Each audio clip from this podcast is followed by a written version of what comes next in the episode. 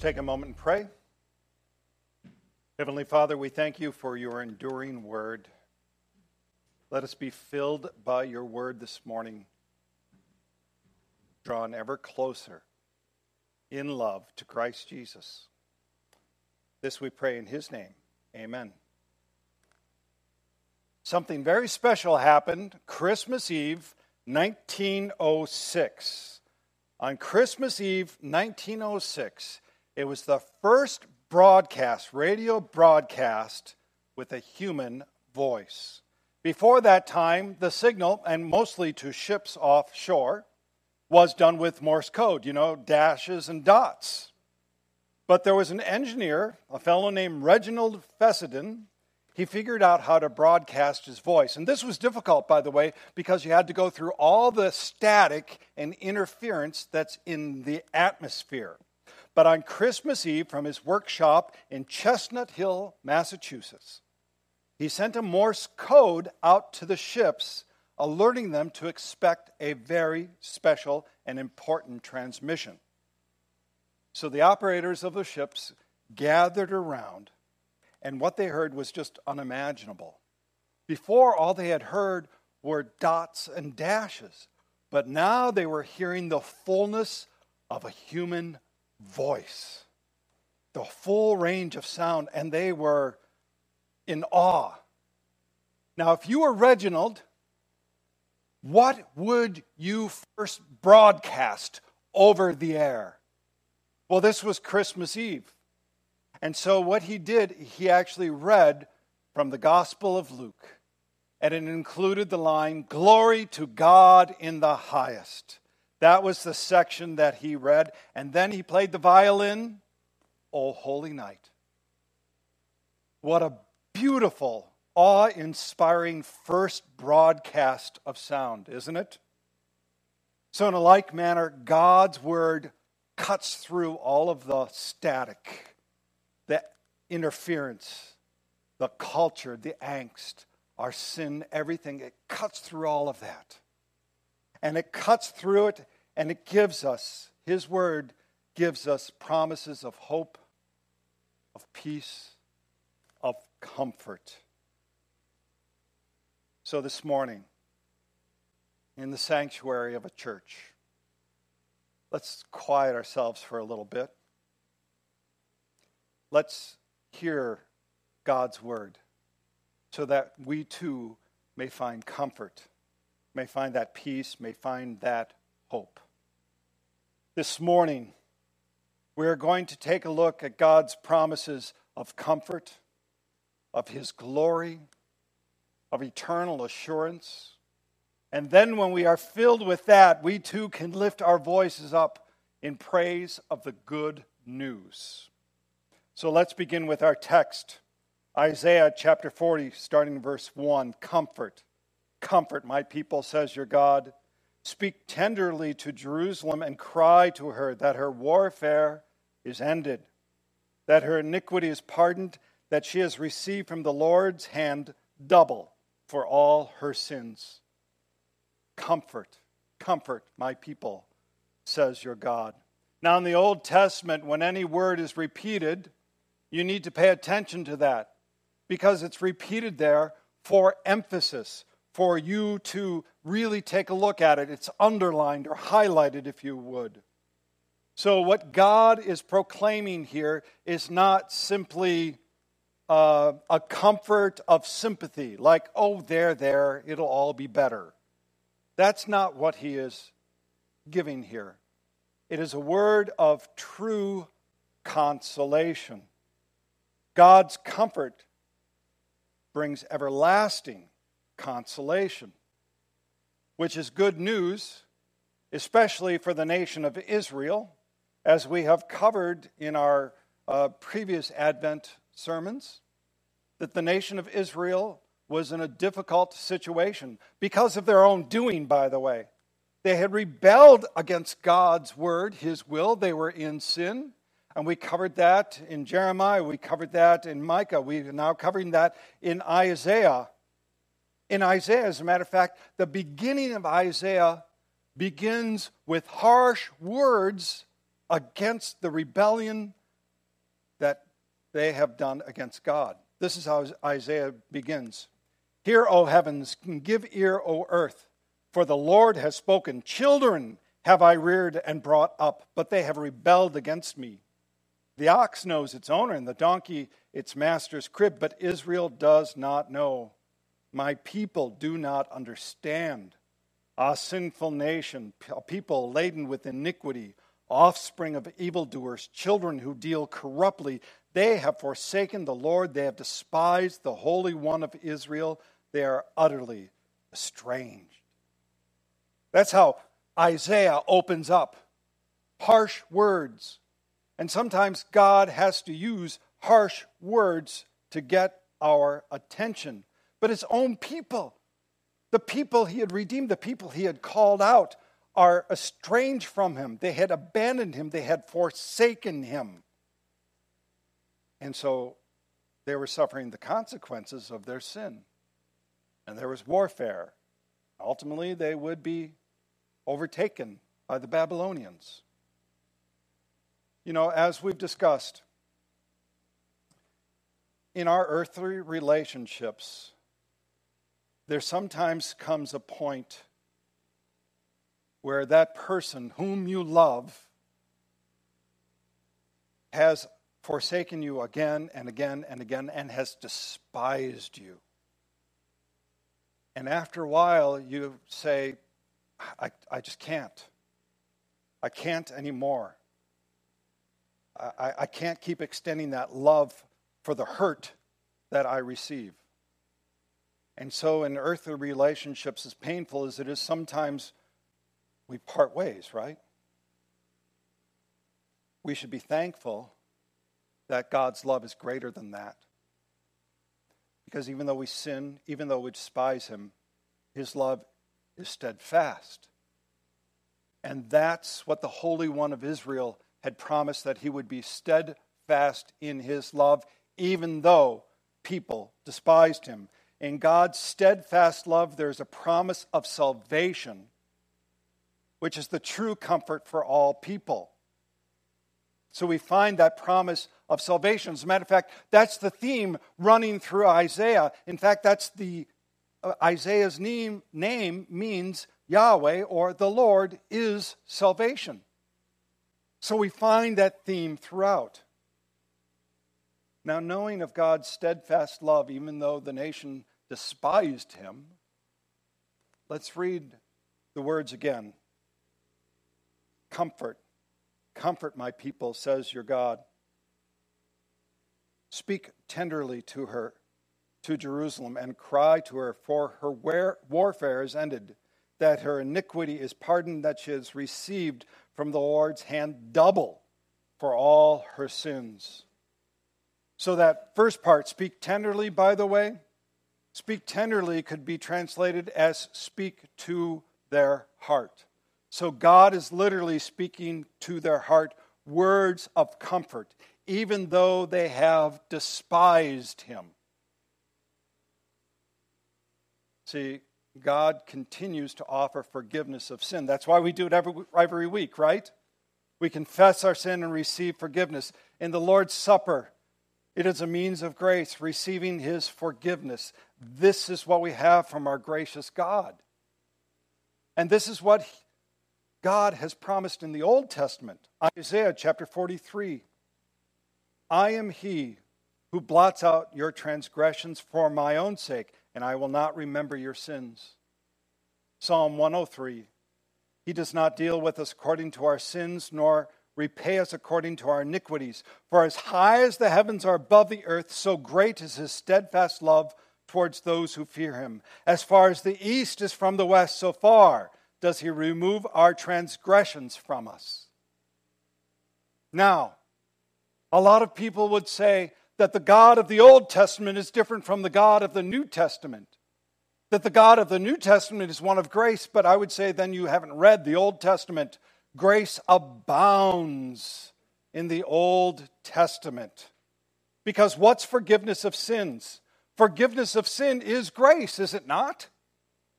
Forgiveness of sin is God's grace.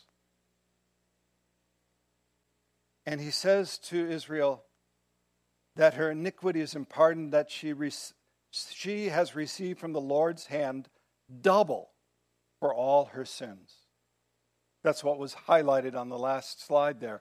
Double for all her sins. So, how are we to understand the double forgiveness? Well, there's a song that you might know. I bet Regina knows this one Grace, grace, God's grace. Grace that will pardon and cleanse within. Grace, grace, God's grace. Grace that is greater than all our sin. So, when you're talking about the double grace that God gives, it is grace that abounds in forgiving and pardoning our sins. And where do we find such grace and who do we find such grace?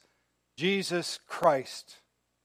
In the Gospel of John, it says that he is grace upon grace, that double measure of grace, the full manifestation of God's grace.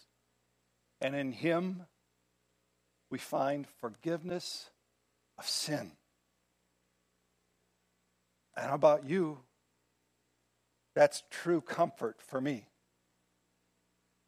Because the closer you draw to God, two things. You know how great His love is how, and how holy is, and that you're not. And so He continues to draw you in, filling you with His love. That should be great comfort, the forgiveness of sins. And when you are drawn ever closer to God, you also see his glory. Verse 3 A voice cries in the wilderness, Prepare the way of the Lord, make straight in the desert a highway for our God. Every valley shall be lifted up, and every mountain and hill be made low. The uneven ground shall become level, and the rough places a plain. So, in the days of Isaiah, there wasn't the Department of Transportation, you know, to go out and just level the roads. People actually had to go level the roads, especially when royalty was coming. They would make straight the roads. But are we talking about roads here? Are we talking about stone, dirt, and gravel? We're not, are we? Because this text is actually referred to who? Who do we associate this text with? John the Baptist, right? And John the Baptist preaching in the wilderness, he certainly was not preaching about stone, dirt, and gravel. He was talking about straightening your way, your heart, your mind, your very soul. And it is straightened through one thing it is straightened through repentance. And that's what John the Baptist preached, didn't he? He preached repentance. So the mountains of sin, of pride, of greed, of envy, of all the pettiness are leveled through repentance. And those who are low, who are hurting, who are humbled, are brought up. But do we do that by our own? We don't, do we? We talked about in Jeremiah, it is God who gives us a new heart. It is God even in His will, who gives us the ability to repent. And it is God who makes straight the way. So, maybe for you, maybe for friends or family, the prayer should be Lord, straighten my heart, straighten the things that are crooked in my life. Keep me on your paths of righteousness. And Lord, for I've been in the valley for so long, lift me up, comfort me, draw me by your word and your promises, draw me by the love of Christ Jesus. And when you pray like that, you see his glory. And the glory of the Lord shall be revealed and all flesh shall see it together, for the mouth of the Lord has spoken. You know, we've tackled this in a number of ways. How do you explain the glory of the Lord? It's very difficult, I find, to explain the glory of the Lord. In the Old Testament, there's the appearance, the glory of the Lord was like a devouring fire. Ezekiel saw the glory of the Lord in the form of a, like a supercharged war chariot coming down from heaven. When Jesus was born, the glory of the Lord shone around the shepherds. In Hebrews, it says, He is the radiance of the glory of the Lord, the exact imprint of His nature. And we also, by the way, see the glory of God in the cross. We see the glory of the Lord in Christ Jesus. This baby, right? We have the manger up here, and baby Jesus will appear for Christmas Eve. But in here, it's just not a baby, it is Emmanuel, God with us. He is the glory of the Lord. So if you if people want to know the glory of the Lord, point them to Jesus. Point them to Jesus. The unique glory of the Father is the same glory of the Son, full of grace and truth. There's a pastor, uh, he's now deceased, but Dr. S.M. Lockridge. He was the pastor of Calvary Baptist for 40 years. He's well known for a sermon called he, He's My King. And he tries to describe simply who Jesus is. So, with nod to Pastor Lockridge, he's enduringly strong, he's entirely sincere, he's eternally steadfast. He's immortally graceful. He's empirically powerful. He's impartially merciful. He's God the Son. He's a sinner's Savior. He's the centerpiece of civilization. He stands alone in himself. He's unparalleled. He's unprecedented. He is supreme. He's preeminent. He's the loftiest idea in literature. He is the highest idea in philosophy. He's the fundamental truth in theology. He's the miracle of the age. He's the only one able to supply all of our needs simultaneously. He supplies strength for the weak, He's available for the tempted and the tired. He sympathizes and he saves. He guards. He guides. He heals the sick. He cleanses the lepers. He forgives sinners. He discharges debtors. He delivers captives. He defends the feeble. He blesses the young. He serves the unfortunate. He guards. He regards the aged. He rewards the diligent. He beautifies the meek. His life is matchless. His goodness is limitless. His mercy is everlasting. His love never changes. His word is enough. His grace is sufficient. He's my king. This is the glory of God. He is our comfort. He is the glory of God. And in him we have enduring, eternal assurance. A voice says, Cry. And I said, What shall I cry? All flesh is like grass, and all its beauty is like the flowers of the field. The grass withers, the flowers fade. When the breath of the Lord blows on it, surely the people are grass. The grass withers, the flower fades, but the word of our God will stand forever. I don't know about you, but the older I get, the less I am interested in the temporal things. Oh, yes, I certainly have interest. I certainly have desires. I certainly wanted carpet, you know, lights. But, but right, all of that, all of that is temporary, isn't it? It is temporary. And it fades and withers so, so quickly. And after a while, you kind of go, ah, it's like striving after the wind. We've talked about this before. Remember King Solomon wrote Ecclesiastes? It's amazing from that study in Ecclesiastes how much he's worked, it's, it's, God's word has worked its way into my life here. But King Solomon had everything. He said, Then I considered all that my hands had done, the toil I'd expended in doing it, and behold, all was vanity and a striving after the wind, and there was nothing to be gained after the sun under the sun. You know, the older I get, the more I, I, I want to know what's enduring, what's eternal. And really, if I think about it, that's been the trajectory of my life of what is enduring, what is eternal, and drawn evermore to God and His Word. It is God and His Word that is eternal. Look, the values of the world are going to change, but God's Word will remain. Our culture will create confusion, but His Word gives clarity. God and His Word will never fade, will never change. And let me ask you who is the Word of God? Jesus. He is the Word of God.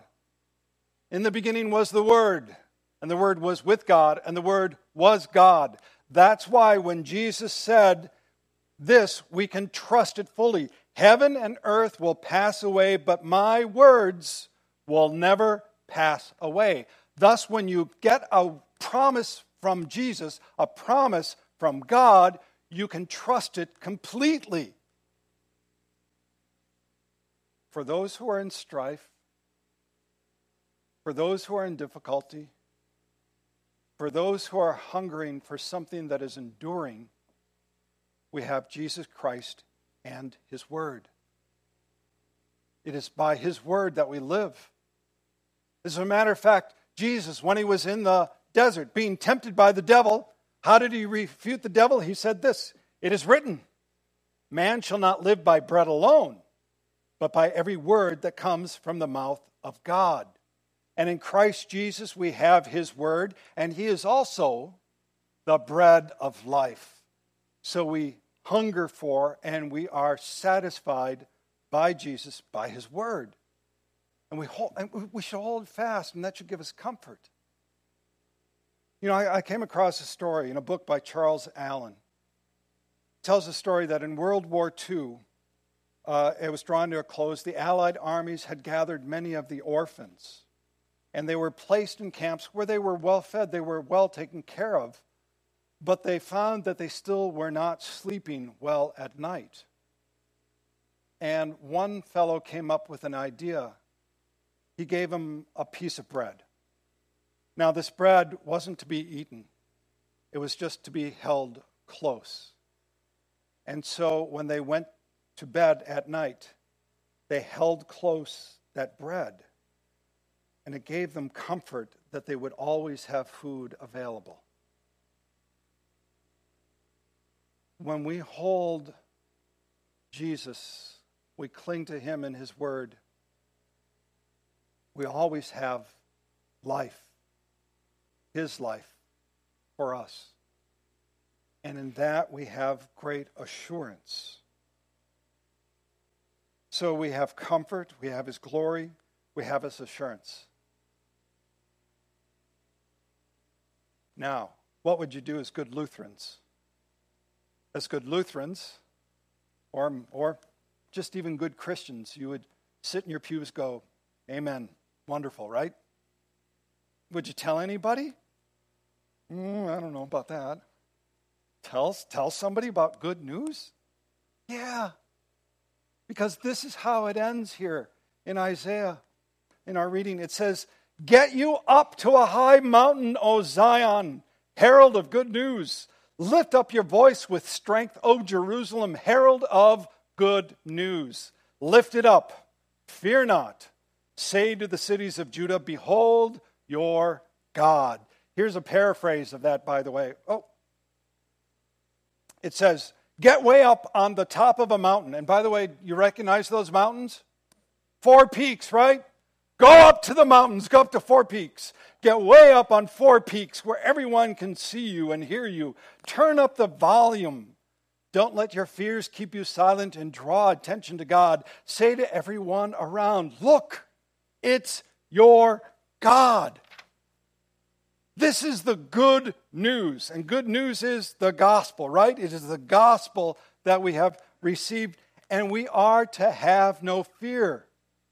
It says right in there, fear not. Fear not. Isn't that the same message that shepherds heard? Shepherds heard, Fear not, for behold, I bring you good news of great joy that will be for all the people. Now, that one, that one phrase, I bring you good news, is actually one word. And it literally translated would be I announce the gospel to you. This is the good news, and we need not have any fear, any fear of sharing good news. Because good news breaks through the darkness, it breaks through the static, it breaks through everything else so that people may hear God's word, God's message of comfort, of his glory, of assurance, of grace, of forgiveness of sin.